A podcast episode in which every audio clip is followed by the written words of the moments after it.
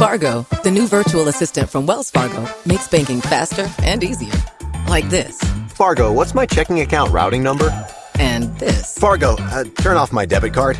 And this. Fargo, what did I spend on groceries last month? And that's just the beginning. Do you Fargo? You can in the Wells Fargo mobile app. Learn more at wellsfargo.com slash get Fargo. Terms and conditions apply. Your mobile carrier's availability and message and data rates may apply. Wells Fargo Bank and a member FDIC. Hello, Saver. Whether you're saving for that trip to the tropics or saving for an emergency, now is the time to take advantage of Wells Fargo's savings options. Wells Fargo offers savings accounts that can help you save towards your goals. So, what are you saving for? Visit a Wells Fargo branch or wellsfargo.com/save to open a savings account today. Wells Fargo Bank NA member FDIC. ¿Qué pasa con el marketing y la publicidad de videojuegos cuando puedes elegir el género del personaje? La crítica de videojuegos y especialmente desde el feminismo lleva poniendo énfasis desde hace años en la cantidad y en la calidad de los personajes femeninos.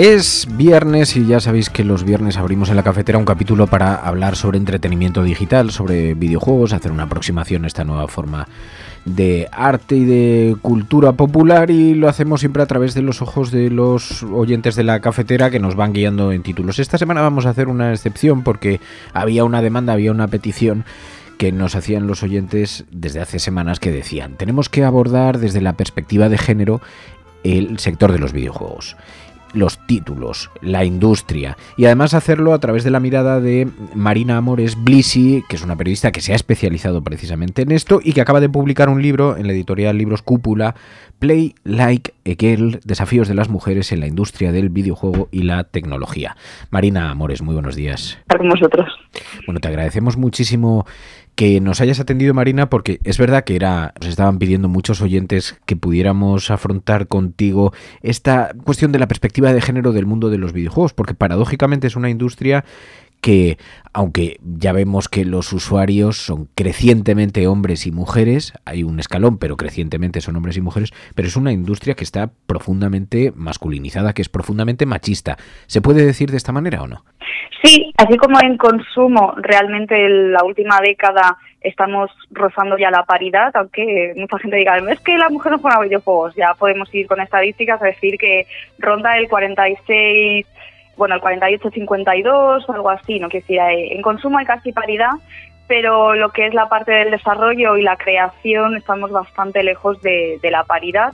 Más o menos eh, estamos hablando de un 20-80 o un 25-75, eh, entonces queda mucho por hacer. Entonces, sí, es, un, es una industria eh, masculinizada, pero realmente artificialmente masculinizada porque como bien explico en el libro, los inicios de la programación lo protagonizaron las mujeres.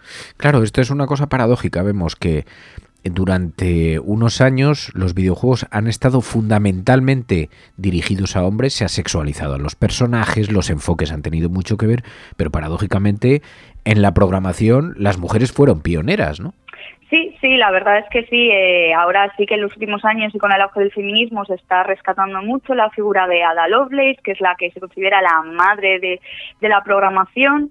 Y luego, pues claro, con, la Segunda Guerra Mundial, que es cuando empezó un poco el tema de, la aplicación de, este software, ¿no?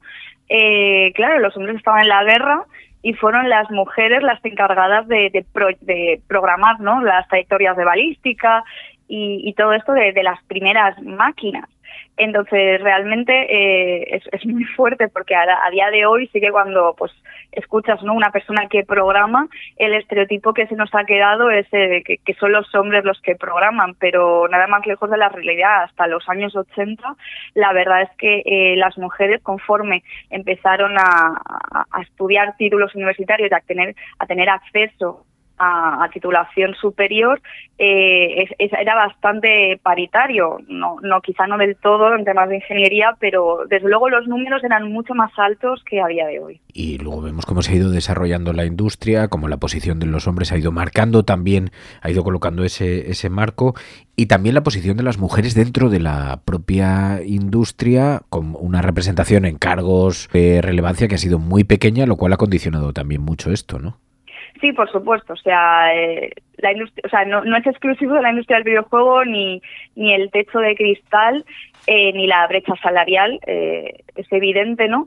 Pero claro, al, al estar masculinizada, al haber más hombres que mujeres dentro del desarrollo, pues es, evidente, o, o, al menos se, deja intuir que esto va a ser más acuciante, ¿no?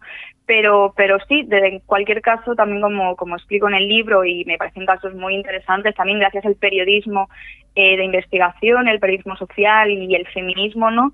Eh, hemos tenido reportajes eh, muy importantes, reveladores, donde se ha destapado que, que las principales em, empresas de videojuegos, ¿no? Que, que que tanto parecía que empezaban a, preocuparse por la representación y por tratar bien a las mujeres, pues de puertas para adentro no era para nada así. Entonces han destapado un montón de casos de abuso de poder, eh, pues de, acoso sexual y, demás burradas, ¿no? Dentro de estos ambientes y, realmente, aunque ponderamos esta situación, eh, ha venido muy bien que, que esto salga a la luz, ¿no? Porque hemos cogido conciencia ¿no? de que las mujeres podemos empezar a denunciar estas situaciones y, empezar a crear un mejor ambiente, eh, por ejemplo, eh, poniéndonos más serios con, los protocolos, eh, establecer protocolos de acción una vez suceden estas cosas o tener departamentos de diversidad. Mm, eso dentro de la industria, pero luego se da una paradoja que tú describes, me ha parecido muy interesante porque el, videojuego en su origen se pensó como un dispositivo doméstico familiar. Pero eso no duró mucho tiempo. Después se estableció que el videojuego era una especie de bastión, un refugio al que las mujeres no estaban invitadas. ¿Por qué? Bueno, esto tuvo mucha culpa el marketing. Creo que, que el, capítulo del marketing es bastante interesante porque eh, condicionó bastante el, alejar a las mujeres del medio, ¿no? Sí que, sí que en sus inicios no, no existía la palabra videojuego, ¿no? Cuando se creó la Magnavox Odyssey, que es está considerada la primera consola eh, doméstica, claro, la palabra consola o videojuego no existía, se estaba experimentando con, con un concepto, ¿no? con una tecnología. Y, y claro, en, ante esta ingenuidad y esta inocencia, ¿no? Inicialmente se vendió como, como un dispositivo doméstico, porque al final lo que, lo que querían eh, los fabricantes era venderlos a los que a los que tenían poder adquisitivo, que en este caso eran las familias, los padres, sobre todo pues los padres, el padre, ¿no? Quizá que es el que tenía el poder adquisitivo. Y se veía pues como los anuncios de a los niños cuando con los padres. Y realmente esto era una visión eh, muy bonita, ¿no? Pero eh, paralelamente empiezan a surgir las máquinas recreativas, ¿no? Y ahí se optó por, por el sexo vende, ¿no? por desgracia, entonces empezaron a vender las recreativas usando a cuerpos de mujeres, eh, pues azafatas, modelos, posando semidesnudas al lado de estas máquinas. Y entonces, claro, se, se empezó a dar la imagen que, esta parte del videojuego, las recreativas, estos espacios hechos para jugar, a diferencia de, las casas, eh, era pues su público iba a ser eh, público pues joven, hetero, masculino, ¿no? Y, y, realmente, por desgracia, esto, esto fue lo, lo que tiró más, incluso luego cuando con las siguientes consolas domésticas, sobre todo cuando, cuando entra en juego eh, Nintendo, sí que no, Quizá lo del sexo vende no fue tan fuerte como, como en las arcade, como en las recreativas, pero sí que eh, se juntó eh, esta visión de la cultura allí que nace en los 80, ¿no? Del varón eh, heterosexual Em, joven, como desplazado, marginado, y que los videojuegos iban a ser su refugio, pero en lugar de acoger a las mujeres, eh, lo que hacen es echarlas, ¿no? Un poco con la excusa de, eh, según ellos, no han participado de la marginación, eh, marginalización que ellos han vivido, ¿no? Por no adaptarse o, o, estar con esta masculinidad hegemónica que, por ejemplo, em, tenía como la violencia o los deportes físicos, ¿no? Como como core. Entonces, bueno, es, es, muy difícil de resumir porque son muchas décadas, pero es, es cierto que, que, el marketing tuvo gran parte de culpa de, de, que se empezara a sexualizar, ya no, ya no el tema de la representación, porque al final estamos hablando que durante las primeras décadas eh, eran píxeles lo que había representado, ¿no? Eh, pero sí el, cómo se vendían esos videojuegos y a qué público se dirigían. Claro, es una cosa que nace desde en, el, en la industria, en el marketing, en la prensa, que eh, se instala en el consumidor también, de alguna manera se fue expulsando a las mujeres del, del medio a través de todas estas cuestiones. Tú lo que vienes a decir en el libro es, no, no, son casos únicos, es una cosa estructural, ¿no? Sí, sí, totalmente. Al final en el libro explico cómo desde diferentes ángulos se ha estado intentando expulsar a las mujeres, nunca se ha conseguido con éxito, aunque, aunque evidentemente todas estas acciones eh, han, han, configurado en gran medida el interés por de las mujeres por la tecnología y los videojuegos. Eh, pero no dejo de repetir, no, evidentemente no hay ningún argumento biologicista que, respalde eh, que a las mujeres per se les interese más o menos los videojuegos, la tecnología, programar o las ciencias, ¿no? Es, obvio que la socialización eh, es la clave de todo esto y de hecho, por ejemplo, explico cosas que quizá pueden ser evidentes, pero los estudios avalan que, las niñas que juegan a videojuegos luego son tres veces más propensas a estudiar una, una carrera de ciencias y tecnología. Entonces, es obvio que, que cómo socializas, sobre todo cuando te desarrollas como niña y los intereses que te dejan tener y, desarrollar, son claves luego en qué gustos vas a tener a posteriori. Una de las cuestiones que abordas también es que es necesario concienciar sobre el acoso, el acoso en línea, el acoso, además de las prácticas laborales, pero también en los jugadores. Eh, y decías, reconstruir esta cultura del videojuego también es aprender de las campañas de odio organizadas, el Gamergate, para que las siguientes generaciones de jugadoras y desarrolladoras puedan conformar y participar en la comunidad sin miedo. ¿A qué te refieres con esto? ¿Qué, qué, cuál, cuál es esa digamos, esa estrategia, esa campaña? Bueno, es, eh, no sé si evidente, pero por desgracia eh, la cultura online del videojuego es a día de hoy muy tóxica, no solo machista en sí, sino para todo el mundo es, es tóxica, ¿no? Está completamente normalizado el insulto, eh, y, bueno, palabras horribles, la intolerancia dentro de la partida, pero también fuera, ¿no? En la comunidad, en los foros, las redes sociales. Entonces, eh, esto no debería ser así. Tenemos que dejar de normalizar el insulto en partida y, y la intolerancia. Eh, porque lo que al final que queremos es un ambiente, en este caso pues la cultura del videojuego, que sea abierta para todo el mundo y que, y que, y que sea acogedora. Entonces necesitamos dejar de normalizar todo esto, erradicar este tipo de, violencia eh, psicológica, toda esta intolerancia. Em, entonces, lo primero es coger conciencia, ¿no? Esto que te dicen de es que es Internet, es que mm, no le, no, le, no le hagas caso. Esto no debería ser así, deberíamos darle muchísima importancia, igual que le damos importancia cuando pues alguien te da un sopapo, ¿no? Eh, y luego también hago pues una llamada a las plataformas que en gran medida son culpables de que esto haya pasado porque todo, todo esto, toda esta violencia se produce en un soporte digital y en este caso son o, o, los juegos dentro de esos juegos o en estas plataformas, ya sea pues foros como Reddit o ya sea Twitter o ya sea eh, pues no sé, Instagram o TikTok.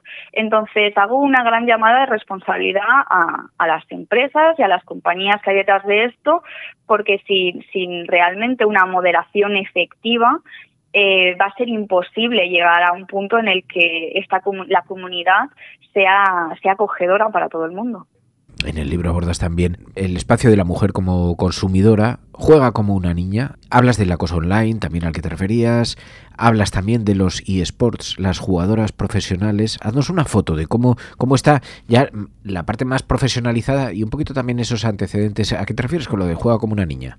Bueno, lo del juega como una niña, al final cojo, me reapropio ¿no? de esa frase peyorativa que cuando, cuando en nuestra cultura hablamos de juega como una niña, nos referimos a que juega mal o juega peor de lo que jugaría un niño o juega aburrido, ¿no? Juega cosas que no son interesantes o, o es un descalificativo al fin y al cabo, ¿no? Entonces yo para el libro lo que hago es reapropiarme de ese término, como, como hemos hecho pues muchas feministas con, con muchas cosas, ¿no? Como por ejemplo el término feminazi, esa reapropiación eh, y le damos la vuelta, ¿no? De jugar como una niña no tiene por qué ser absolutamente nada malo. Eh, al final el objetivo debería ser divertirnos y que no se nos juzgue por cómo nos divertimos. Mientras, evidentemente, siempre cuando no hagamos daño a nadie, pero no creo que este sea el caso. Entonces, pues sí, al final esto es eh, una reapropiación, porque sobre todo también en la parte de consumo, eh, hago reflexiones bastante interesantes, también sacadas de bibliografía de, otras eh, estudiosas, ¿no? Que, hacen una radiografía de que al final el tiempo de ocio de las mujeres no es de la misma calidad eh, que el de los hombres y, por supuesto, no tiene la misma cantidad de horas.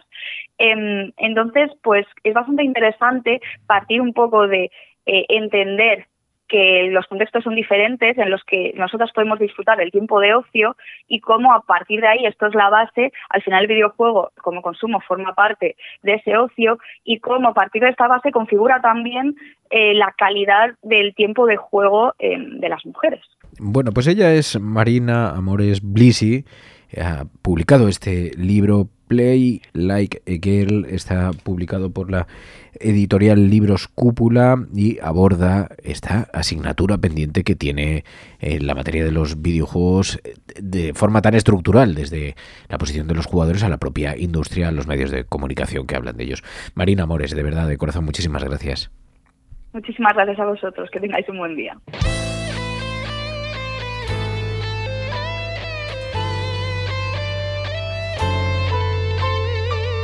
Necesitamos medios que no griten Medios que te escuchen sin prejuicios, medios que estén financiados solo por los oyentes. No esperes a otro momento. Hazte mecenas y únete ya a la resistencia cafetera. radiocable.com barra mecenas.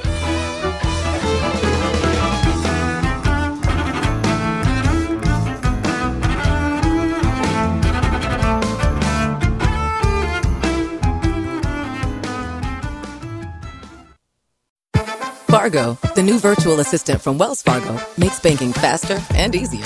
Like this. Fargo, what's my checking account routing number? And this. Fargo, uh, turn off my debit card. And this. Fargo, what did I spend on groceries last month? And that's just the beginning. Do you Fargo?